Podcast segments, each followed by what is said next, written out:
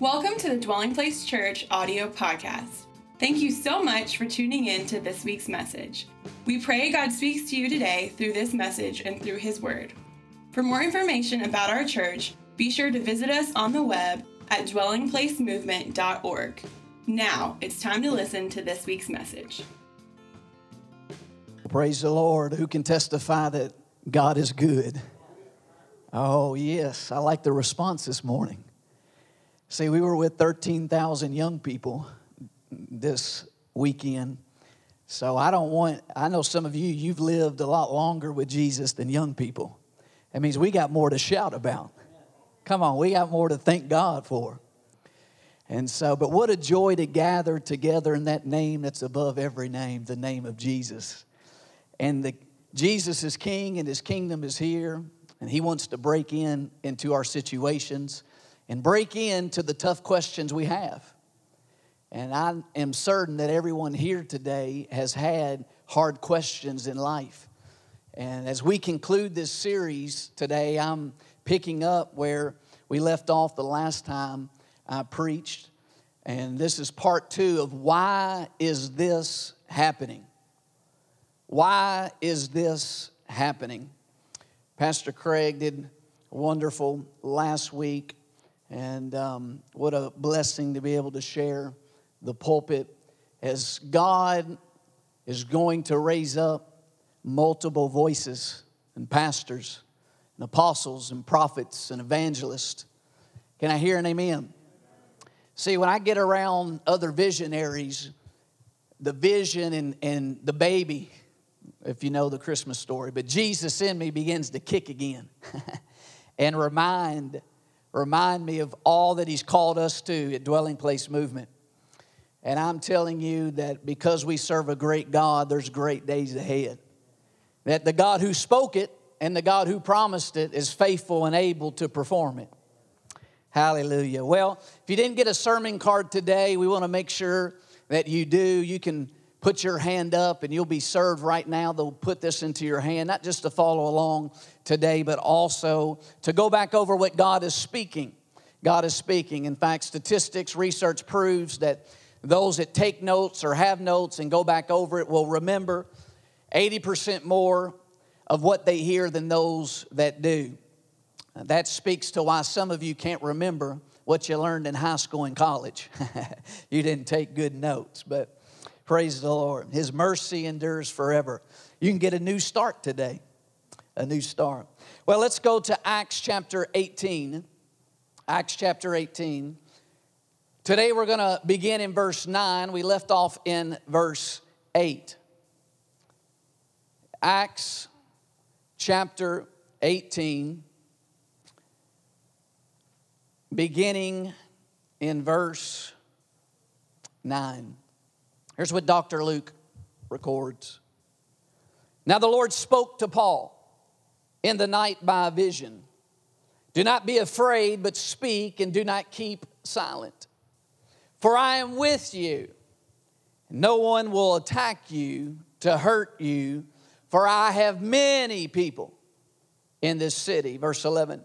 And he continued there a year and six months, teaching the word of God among them. When Gallio was proconsul of Achaia, the Jews with one accord rose up against Paul and brought him to the judgment seat, the Bema seat, saying, This fella persuades men to worship God contrary to the law. It's the law of Moses. And when Paul was about to open his mouth, Gallio said to the Jews, if it were a matter of wrongdoing or wicked crimes, O Jews, there would be reason why I should bear with you. But if it is a question of words and names of your own law, look to it yourselves. Notice that. For I do not want to be a judge in such matters. And he drove them from the judgment seat. Then all the Greeks took Uh, Sosthenes, the ruler of the synagogue, and beat him before the judgment seat. But Gallio took no notice of these things. So Paul still remained a good while. Then he took leave of the brethren and sailed to Syria. And Priscilla, yeah, the Syria that you know of today, Priscilla and Aquila were with him. he had his hair cut off at Cenchrea, for he had taken a vow. And he came to Ephesus and left them there, but he himself entered the synagogue and reasoned with the Jews. When they asked him to stay a longer time with them, he did not consent, but took leave of them, saying, I must. Someone say, I must.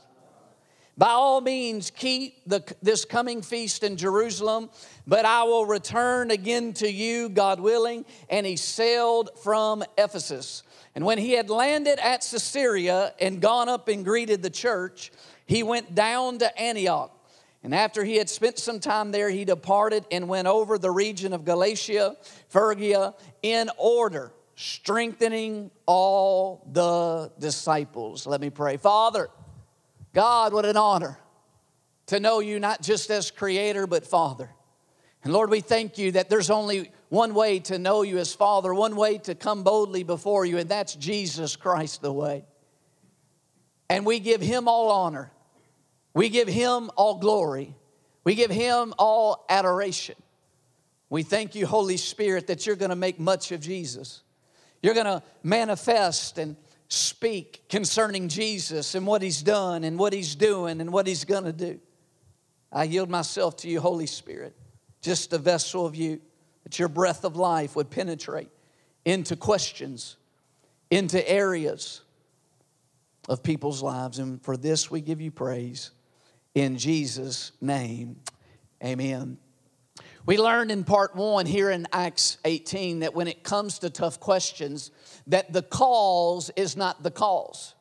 That some of you are looking at the natural cause of what you're facing, and because you're looking at the natural cause of what you're facing, it is producing, and for some of you, multiplying tough questions in your heart and in your mind. But last time together, we saw that there's another perspective, that there's a cause behind the cause. That God is working behind the natural causes, ultimately for the cause of Christ in your life, in this city, in this region, in this nation, and in the nations of the world. That when it comes to the tough questions regarding politics, politics provide a context for the cause of kingdom perception. When it comes to your profession and questions related to your profession, your profession provides a context for the cause of kingdom provision. When it comes to being pressed in the Spirit, it provides a context for the proclamation of the kingdom. And when it comes to having plans changed in your life, it provides a context for kingdom purpose. Today we come to verse 9.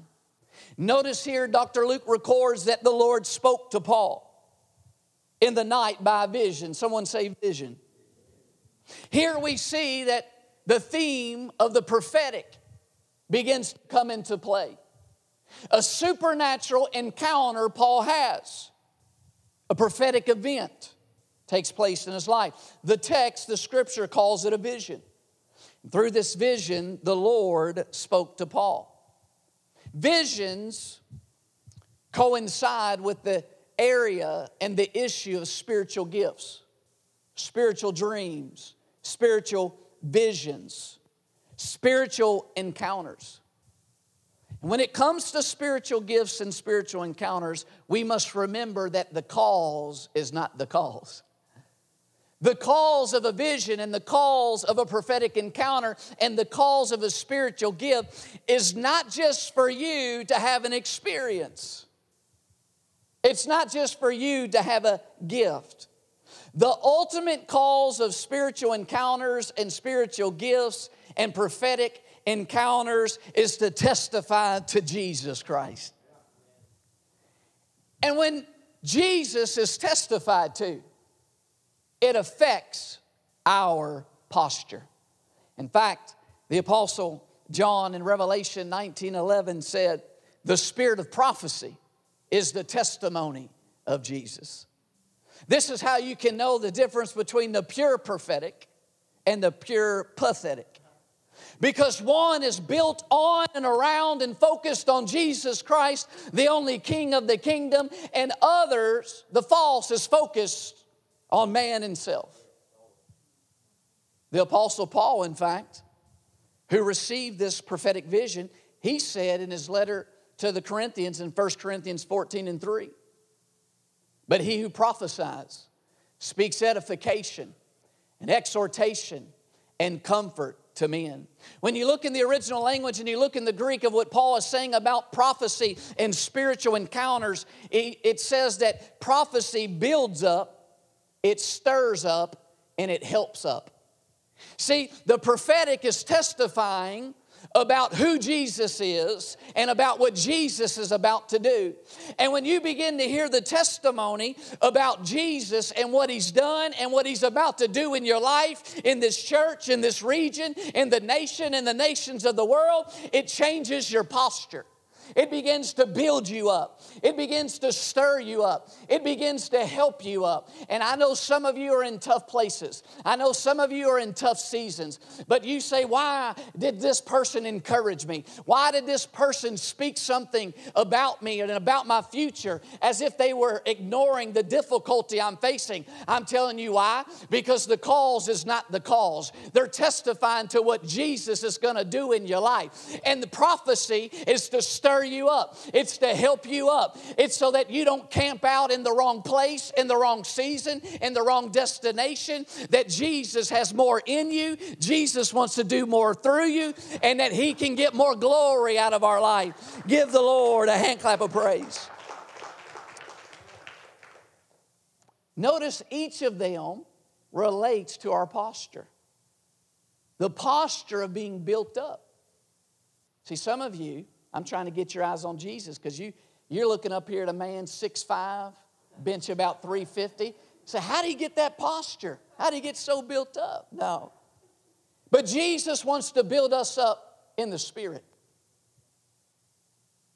I think it was Smith Wigglesworth who said, I might be small on the outside, but I'm big on the inside. Let Jesus get big on the inside of you. This is what prophetic encounters, this is what prophetic words, this is what spiritual gifts are for to build us up, to affect our posture, to stir us up, to begin to have an excitement and expectation. See, I don't just want Kentucky basketball to stir me up. I don't want just Georgia football to stir some of you up. I don't want shopping malls on exit 9 to stir you up alone. Oh, I want the testimony of Jesus, the purpose of Jesus to stir you up, to cause you to wake up stirred, wake up longing for the King and His kingdom to break in into a new way to places of your heart, places of your home, places of your business, places of your job and your sphere of influence. See, it affects our posture, the posture being helped up. The cause is not the cause. The cause is that our posture would change. Some of you are coming in and you're, you're downtrodden. Like the writer of Hebrews said, your, your hands and your knees are becoming feeble to what God's called you to. And you say, Why are people still speaking encouragement to me? And why did this person prophesy to me? Why did I get a spiritual dream? Why did I have this spiritual encounter? Because Jesus is testifying to you. It's to change your posture. That our posture would move from being situational focused and self focused and naturally focused to being Christ centered, Christ focused, Christ dependent, and Christ expectant. Did you know that Paul speaks elsewhere about this season that Dr. Luke records here that Paul was having in Corinth? In fact, Paul tells about his posture when he went into the city of Corinth. Follow with me. 1 Corinthians 2 in verse 1. And I, brethren, when I came to you, did not come with excellence of speech or of wisdom. Now, this is wisdom and speech based on what the culture valued. Corinth was a, was a place of eloquence and learning. He said, I didn't come with the way that you would normally want, declaring to you the testimony of God, for I determined not to know anything among you except Jesus Christ and Him crucified. Watch this. Here's my posture, Paul says. I was with you in weakness, in fear, and in much trembling. And my speech, and my preaching were not with persuasive words. They weren't sexy, seducing words of human wisdom, but in demonstration of the Spirit and of the power. That your faith, your focus, your trust, your adherence should not be in the wisdom of men, but in the power of God. This is, this is very interesting. Paul, he arrives in Corinth, and his posture about himself and his own ability was an awareness, a consciousness of his own weakness. He was aware that he ain't God. He was aware he had some weaknesses.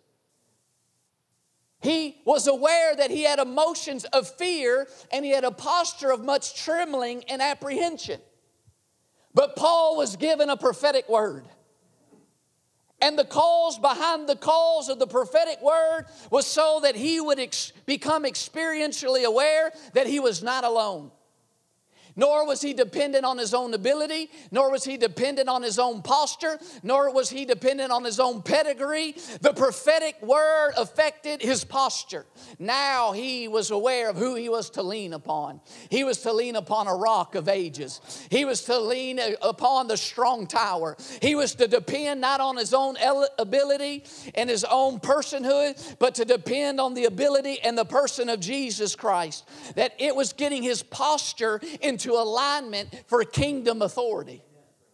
The authority of the King of Kings, Jesus Christ. An authority that doesn't rest on our own personhood, it rests on the personhood of Christ. I couldn't heal the flea in here this morning, but when you get in, in alignment with the King, the authority doesn't rest on us, it rests on Him, and He has all power. All power. Someone say He's good.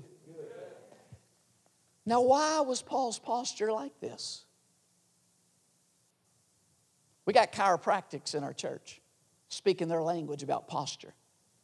Posture, getting the physical body in the right posture. Well, you need to understand Paul's posture had been affected by his previous experiences and encounters in other cities. See, some of you today, questions you're asking, you're coming into a new situation, but you're not coming in as if you didn't have previous experiences. We all have had things happen. We bring the things in our journey up to this point into new experiences. Because you can be confident that when Paul goes into the synagogue, which was his custom, first in Corinth and they begin to oppose him. They begin to blaspheme him. You can be certain that Paul begins to take a posture oh boy, what's going to happen this time? What's going to happen this time in this city? Is it going to be like Lystra when I, where I was stoned? Not, not, you know, not marijuana, like literal st- stones for Jesus. Is it going to be like Philippi where I was beaten and imprisoned? Fear and weakness seem to become more prevalent in his life because he's dealing with opposition and he's got previous encounters and experience in previous cities where he was beaten and rejected and afflicted for the cause of Christ. And his posture begins to form back to an expectation of, oh boy, it's going to happen again. And then, bam a prophetic vision. And the prophetic vision helps him up, stirs him up, builds him up, and gives him a new posture. Not one of looking over, over my shoulder, are the stones flying yet? Not one of looking over the shoulder, is the whip gonna hit me yet? Not looking over the shoulder saying, are they gonna arrest me yet? But a prophetic word gives him a new posture, and the Lord says, I have many people in this city, and you will not be harmed. Paul's posture changes. Not because of his own personhood, but because of the prophetic declaration of the person he's serving, Jesus Christ. And then it says he continued there a year and six months, teaching the Word of God to them. Changed his posture. Someone say it changed his posture. Why have you had a prophetic word in the past? Why have you had a prophetic encounter in the past? It's to change your posture. Expectation of your king. When it comes to the issue of the prophetic and spiritual gifts, we next need to note that what was happening to Paul, the reason he had a prophetic vision was not because of his own good quality of a person, but it was because the Lord had many people in that city that he wanted to reach. Oftentimes, young believers, as they begin to experience the power of God and the prophetic and spiritual gifts, they begin to think that it's because of their own personhood. It's now that they're because they're so holy. They've arrived so far. Now, no, listen to me. Often in immaturity, people make the calls of the prophetic to be about them when the cause is to testify about Jesus and the many people he has plans to reach in a place, in a city, in a company, in a family. And Paul's posture changed at the prophetic vision because he was no longer focused on himself in his past. He was now focused about the many people that the Lord wanted to reach. See, I'm going to tell you right now and be real honest. If I came to some places in my journey of following Jesus where if it was just about me, I would have been gone a long time ago. I would be back in the world or running a company or this or that. But the Lord apprehended me, not be for me and my cause, but for Him and His cause. And He's got many people He wants to reach through your life, in my life, in our life, that He would be testified to. His goodness and His mercy that endures forever. Often in immaturity, people make the calls of the prophetic as a sign of the Lord's approval, of their godliness or their character when it isn't. See, the calls behind the prophetic and the calls behind the, the spiritual gifts is because of the Lord's heart for the many people who will be benefited. So, when it comes to the prophetic, it provides a context for us to answer the, the question what kind of posture are we having? What kind of posture? You remember Acts 3 10 through 13? For time's sake, I won't read the whole thing, but a man gets healed. He'd been lame for years, decades. Men of Israel now are freaking out. Everybody's going wild, and they're all looking. They're looking at Peter and John, and, they, and Peter and John goes, Hey, what are you marveling at? Why are you looking at us so intently? Why are you getting so focused on the vessel and the person as though by our own power or godliness this man was healed? The God of Abraham, Isaac, and Jacob, the God of our fathers, glorified his servant Jesus. See, that's what's supernatural. That's what the miracles, that's what the prophetic, that's what the spiritual gifts are about. That we would not just look intently on the vessel used, but look intently on the one who used the vessel, Jesus Christ. And I'm going to go ahead and say if we can get a community of people that won't look intently on the vessel or who's on stage or who laid hands or who it was that prayed, miracles will explode in this place because it'll cause us to look intently and get a posture that's not focused on people, but a a posture that's focused on the Lord and the many people He wants us to reach. Oh, why is this happening? Oh, I'll tell you why. It's a context to get your posture from self dependency to spirit dependency. The prophetic is a context to get your posture from one affected by the past to one of expectation for the Lord's future for you. You got to understand when I when I came back to the Lord, out of the psych ward, off of drugs, broken, broken more on the inside than the outside. God began to use people because His mercy, He knew I didn't have enough faith to continue the journey. He sent people to encourage me, to prophesy to me. I walk in a place and didn't know anybody. Someone walk up to me and prophesy, and I'm like, this stuff's weird. Why is this happening? I'll tell you why it's happening. Because Jesus was being testified. Don't get weary in well doing. I know you're a mess. I know you got places that need to be healed that no one know about, but Jesus is able. Can I hear an amen? amen. Hallelujah. So we ask this question is the prophetic and what's taking place in spiritual gifts is it because of your person or is it because of the many people? I pray today by the Spirit it becomes about the many people. Your gifts, the prophetic, what God has given you. The cause is not the cause, the cause is posture. Verse 12. Gallio was proconsul of Achaia. The Jews, with one accord, rose up against Paul, brought him to the judgment seat, saying, This fellow persuades men to worship God. contrary to the law. This brings up the issue of pending judgment. Dr. Luke here records that Paul, after some time, is brought before the judgment seat by the Jews, by the religious leaders and religious people and those with the religious spirit, and he's facing accusations. The judgment seat in the Greek language is the, the word bema, the bema seat. Paul, in fact, himself speaks about the bema seat in 2 Corinthians 5 9. Let me read it to you.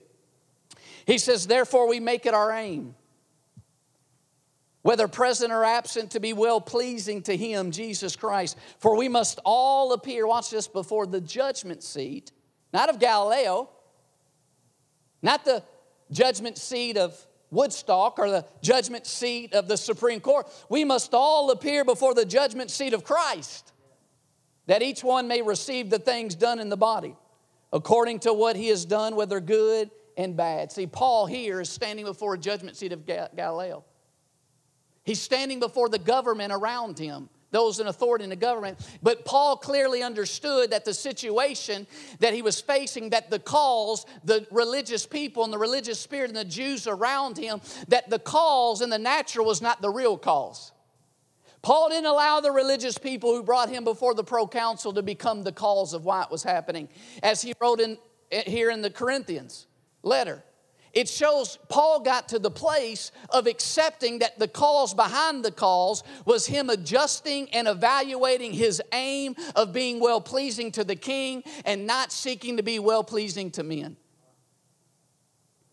Paul understood the cause behind the cause, the cause of accusations, the cause of potential lawsuits, the cause of pending judgment, was to get him to reevaluate and remember that we must all appear before the ultimate Bema seat, the ultimate judgment seat, the judgment seat of Christ.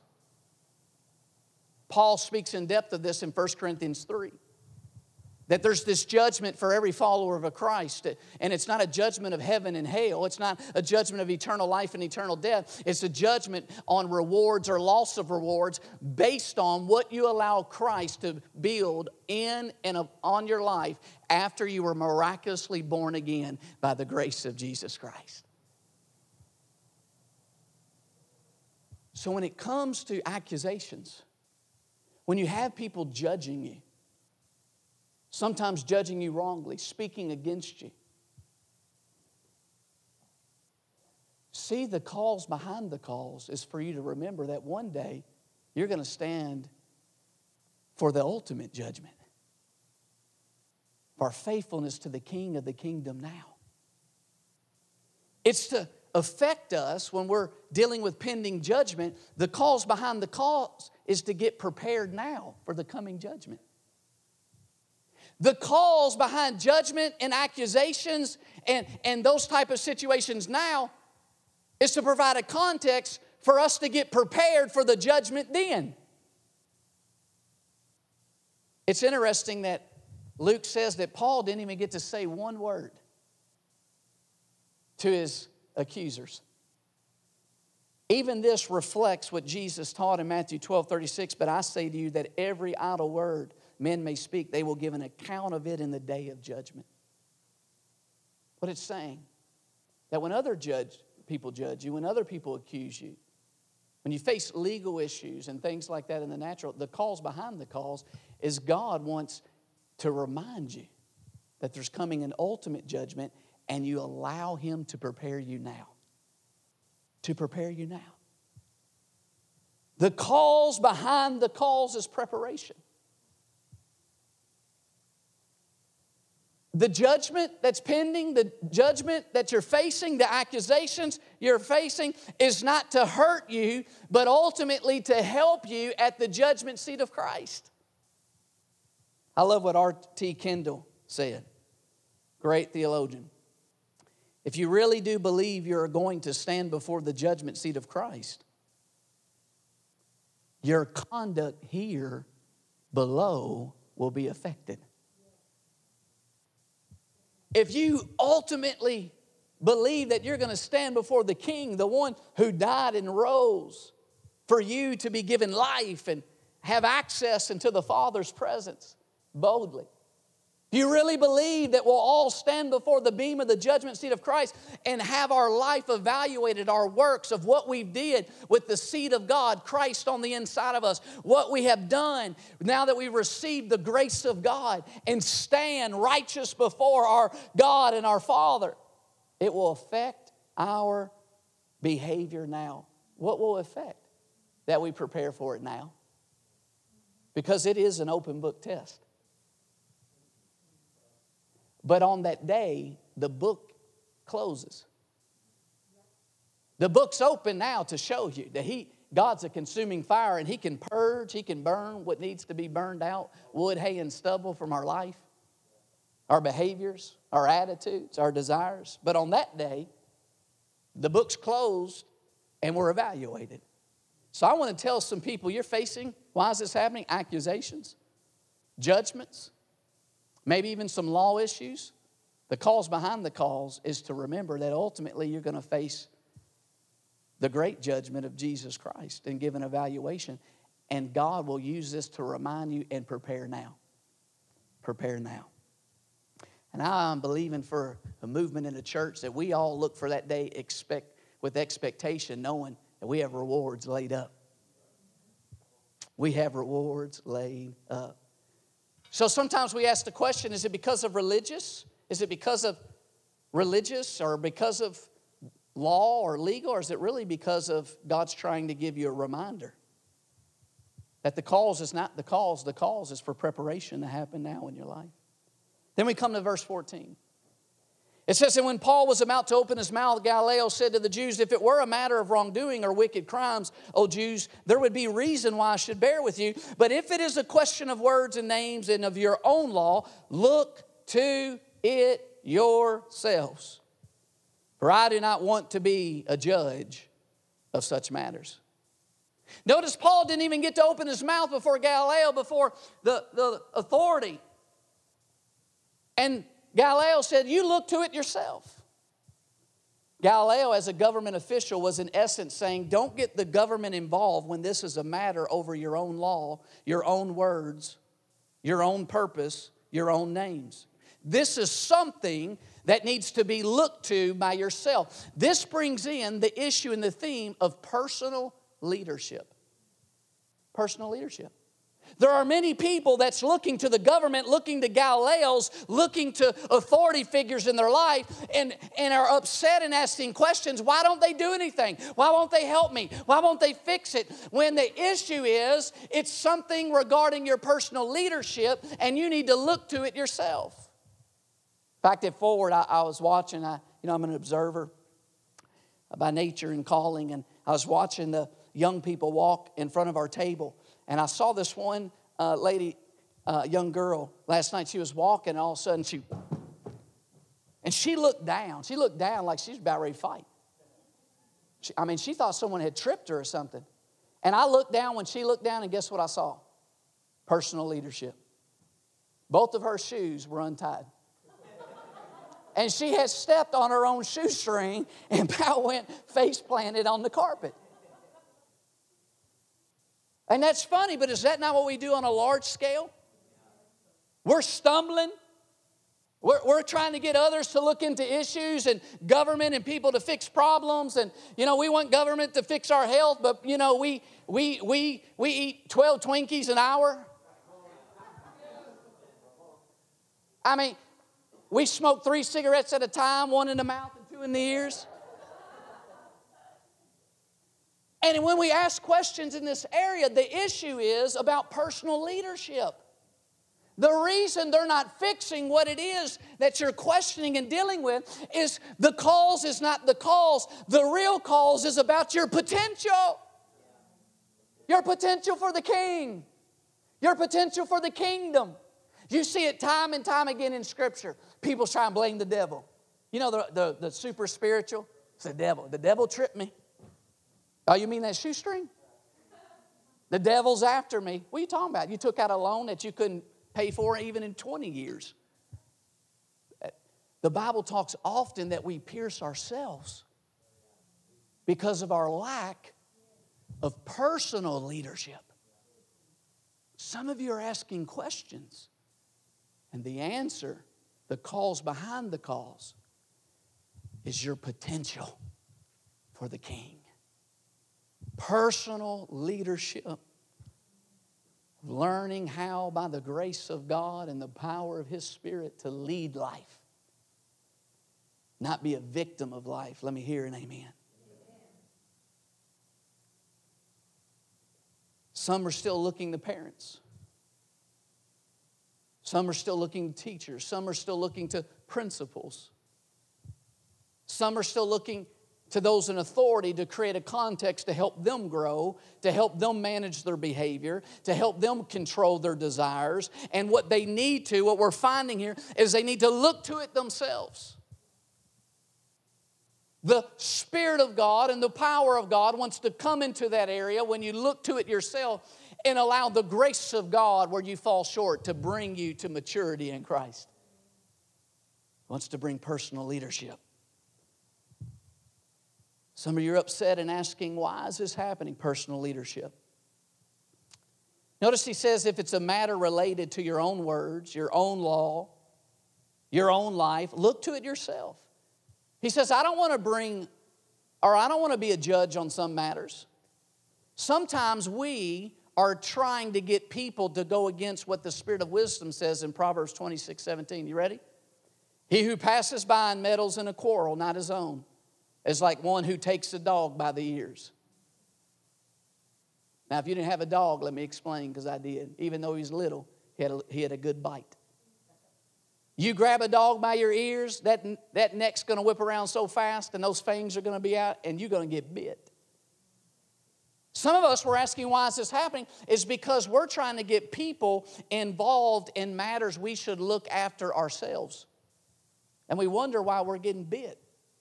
Why they're not helping us, why they're making it more difficult. Notice he says, when it's matters of your own law, someone say own law. Look to it yourself.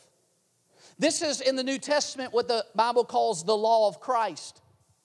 That you haven't been married to a rule book that spells out everything that God has for you, God the Father has for your life. You've been married to Jesus Christ who was uh, risen from the dead. And when it comes to things that are not regarding wicked or right, but it's a matter of personal preference, listen, or God's personal plan for you, it becomes then a matter of personal leadership. You can't look to others to tell you what to do when it's not a matter of right and wrong. You got to look to the king of the kingdom because there are some laws that the king has for me that he doesn't have for you in matters not regarding right and wrong, wicked and good. It's what's called the law of Christ or the law of love. You read about it.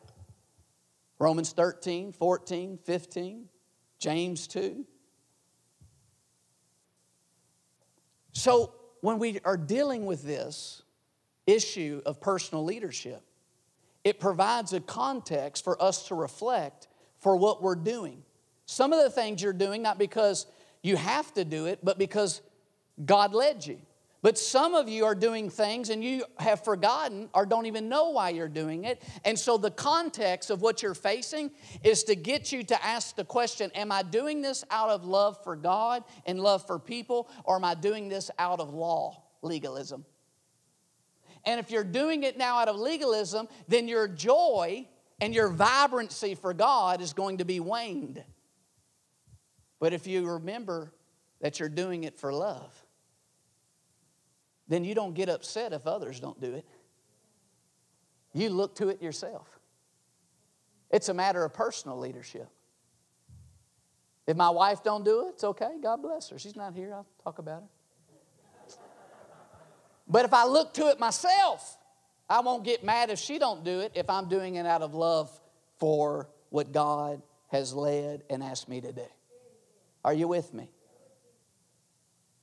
Paul said, all things might be permissible, but all things aren't beneficial. It's about personal leadership. You might be able to justify it's not a matter of right and wrong, but if it's hindering your potential for the kingdom, it becomes a matter and a context for personal leadership.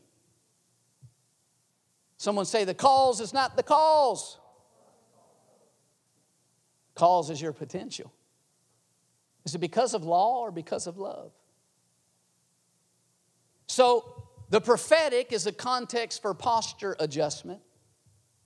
Pending judgment and accusations are a context for preparation for the coming judgment. Personal leadership is a context for your potential being reached. Lastly, we come in verse 18 and it says, So Paul still remained a good while. Then he took leave of the brethren and sailed for Syria and Priscilla and Aquila were with him. He had his hair cut off at Cenchrea, for he had taken a vow. And he came to Ephesus and left them there, but he himself entered the synagogue and reasoned with the Jews. When they asked him to stay a longer time with them, he did not consent, but took leave of them, saying, I must. Someone say, I must. By all means, keep this coming feast in Jerusalem. But I will return again to you, God willing. Someone say, God willing. And he sailed from Ephesus. Notice Paul eventually he leaves and he sails to Syria. He makes a promise. The text calls it a vow. And for an outward sign of an inward promise, he cuts off his hair. Some of you are looking at my hair saying, he must have made a promise. Yeah, I made a promise with myself a long time ago. I'm not going to let someone else jack my, my fade up. If it's going to be jacked up, it, it's because I cut it myself. Save my money and my time. Hallelujah. But Paul cuts his hair off because he made an inward promise. Notice he then comes to Ephesus. He enters the synagogue, as was his custom, and he reasons with the Jews, and he begins to find people that are receptive. They're so receptive that they ask him to stay a longer time. But some of you are, are doubling in your Bible, making, does it really say that? Because it says, though they asked him to stay longer and preach Jesus. He did not consent. He said, I must. He said, I must. I must, by all means, keep this coming feast in Jerusalem. What do we see here? We see here the issue of promise. The issue of promises. To many, if you were Paul, you would think the open door was an open door from God. But there are some times when an open door is not God's door. See, listen to me. God does not open doors that lead to broken promises. God's not opening a door to a new relationship if it leads to a broken promise to a previous commitment. just because it might be exciting, just because it might look advantageous. You know, I'm in the spirit when I use that big word. I'm trying to get like Pastor Craig. He already used one word this morning. He's on track. We're, we're, we're in the same. He already used one word I didn't know this morning. That's how it normally goes. So we're still, we're still unified in the spirit. But some of you are asking, why is this happening? Does God not know that I made a promise? Does God not know that I had a, a value and a commitment to something? Did He not know this would happen after I made a promise that then the professor would like add an additional syllabi? Did he not know that work would ask me to work 10 more hours? God, did you forget I made a promise? And now I'm in a place where I feel overburdened. I feel overwhelmed. What's going on? I tell you what's going on. It's a context for your will and your motives to be purified. That what you're facing now doesn't change what God led you to promise and commit to then. It's a purification. It's a purification, like Psalms 15 and 4 says. In the context of, Lord, who may abide in your tabernacle? Who may abide in your manifest presence? A person who's in eyes, a vile person is despised. Watch this, but he who honors those who fear the Lord, here it is. He who swears to his own hurt and does not change. Some of you made previous promises and now there's hurt involved. You're hurting in life, you're hurting, you're overwhelmed. But you know the type of character that abides in sweet intimacy with the Lord? That he that does not change what he's promised and committed to, even if it's to their own hurt even if it hurts their own ego, even if it hurts what seems to be their own open doors, even if it hurts their own comfortable place and the place where they have maybe tried to find compromise, they do not change. That's called a purification of character. That's called becoming a person that when you make a commitment, it doesn't matter if new doors open, it doesn't matter if new pressure comes, you ain't changing. You got to, I must. And I must. Not every open door is a God door because God doesn't open doors that lead to your character becoming closed to consistency in godly character. See, Paul was clear, he had an I must. He had an I must already in his life. God had already made something clear to him. He already had an I must. And even though some others around him were saying, You must, he said, No, my I must is greater than the you must around me. There's got to be some things in your life. There's got to be some places in your wheel where you get so purified in the presence of God, so purified by the fire of God, so purified by the love of God that you got an I must that's stronger than any you must around you. Whether it's a you must of government, whether it's a you must of a boss, whether it's a you must of friends and a context around you, you got to have an I must that's stronger than a you must of others least you be conformed to their will instead of God's will for you. There's got to be a purification. Why is this happening? Why is this happening in the areas of where I previously made commitment and promises? Is you're finding a context to be purified. Purified. Is your inner I must stronger than the outward you must of others? Opportunities will come, but they will not all be aligned with your I must.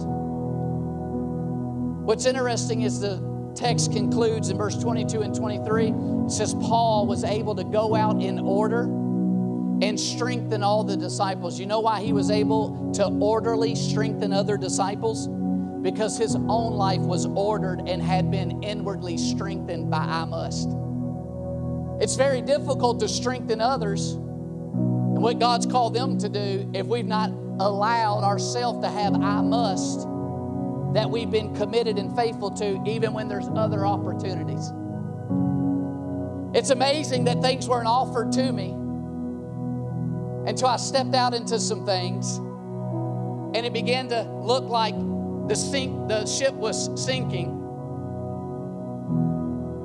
and you think well what's the causes do i need to go, go through this open door. No, the cause is, is God seeing, is your will purified to be faithful to the I must that you committed in prayer, in His presence, and what He led you to, even when the situations don't line up like you said.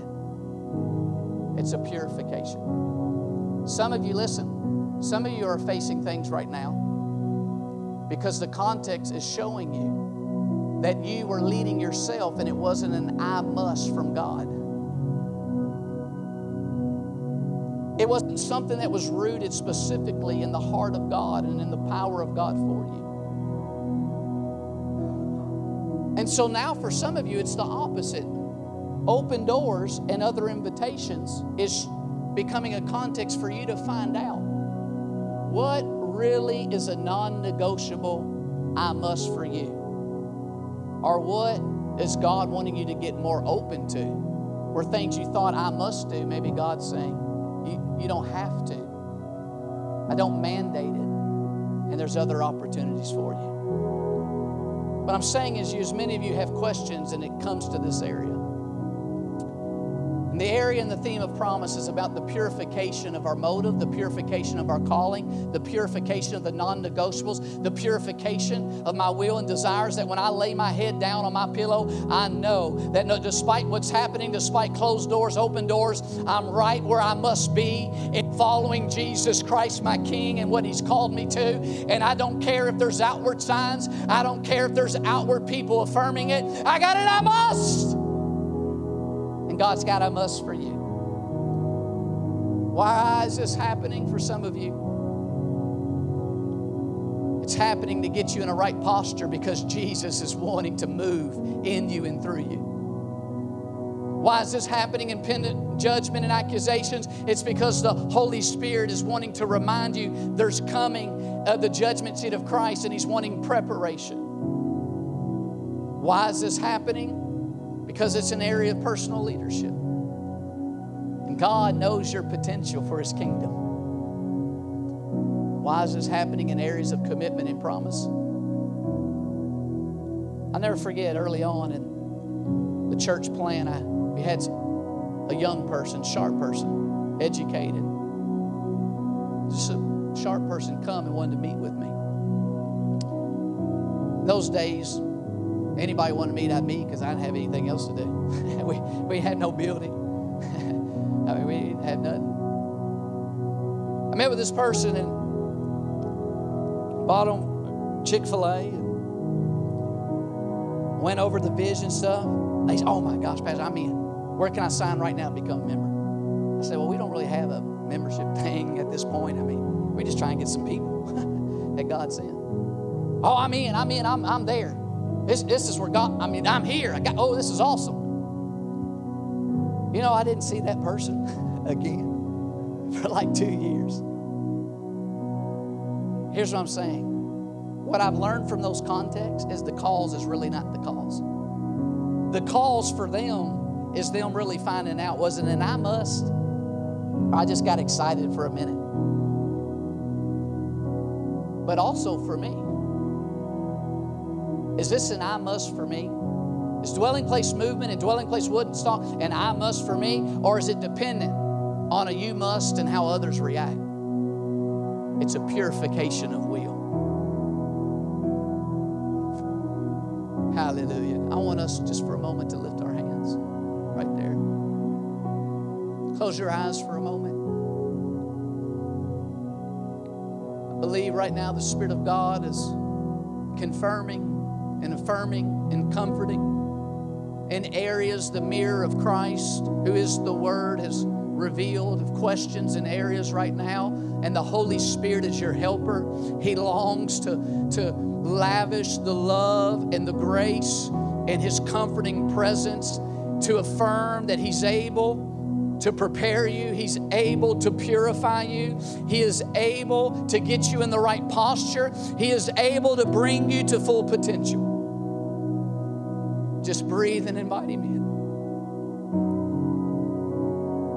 Hallelujah. Let's begin to worship. You can begin to stand.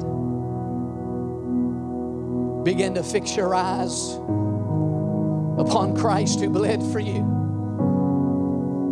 There's no rival, there's no pursuit like Him. Jesus filled with all wonder and splendor. And He is the cause behind the cause. Again, thank you so much for listening to this week's message. If you'd like more information about our church, be sure to visit us on the web at www.dwellingplacemovement.org.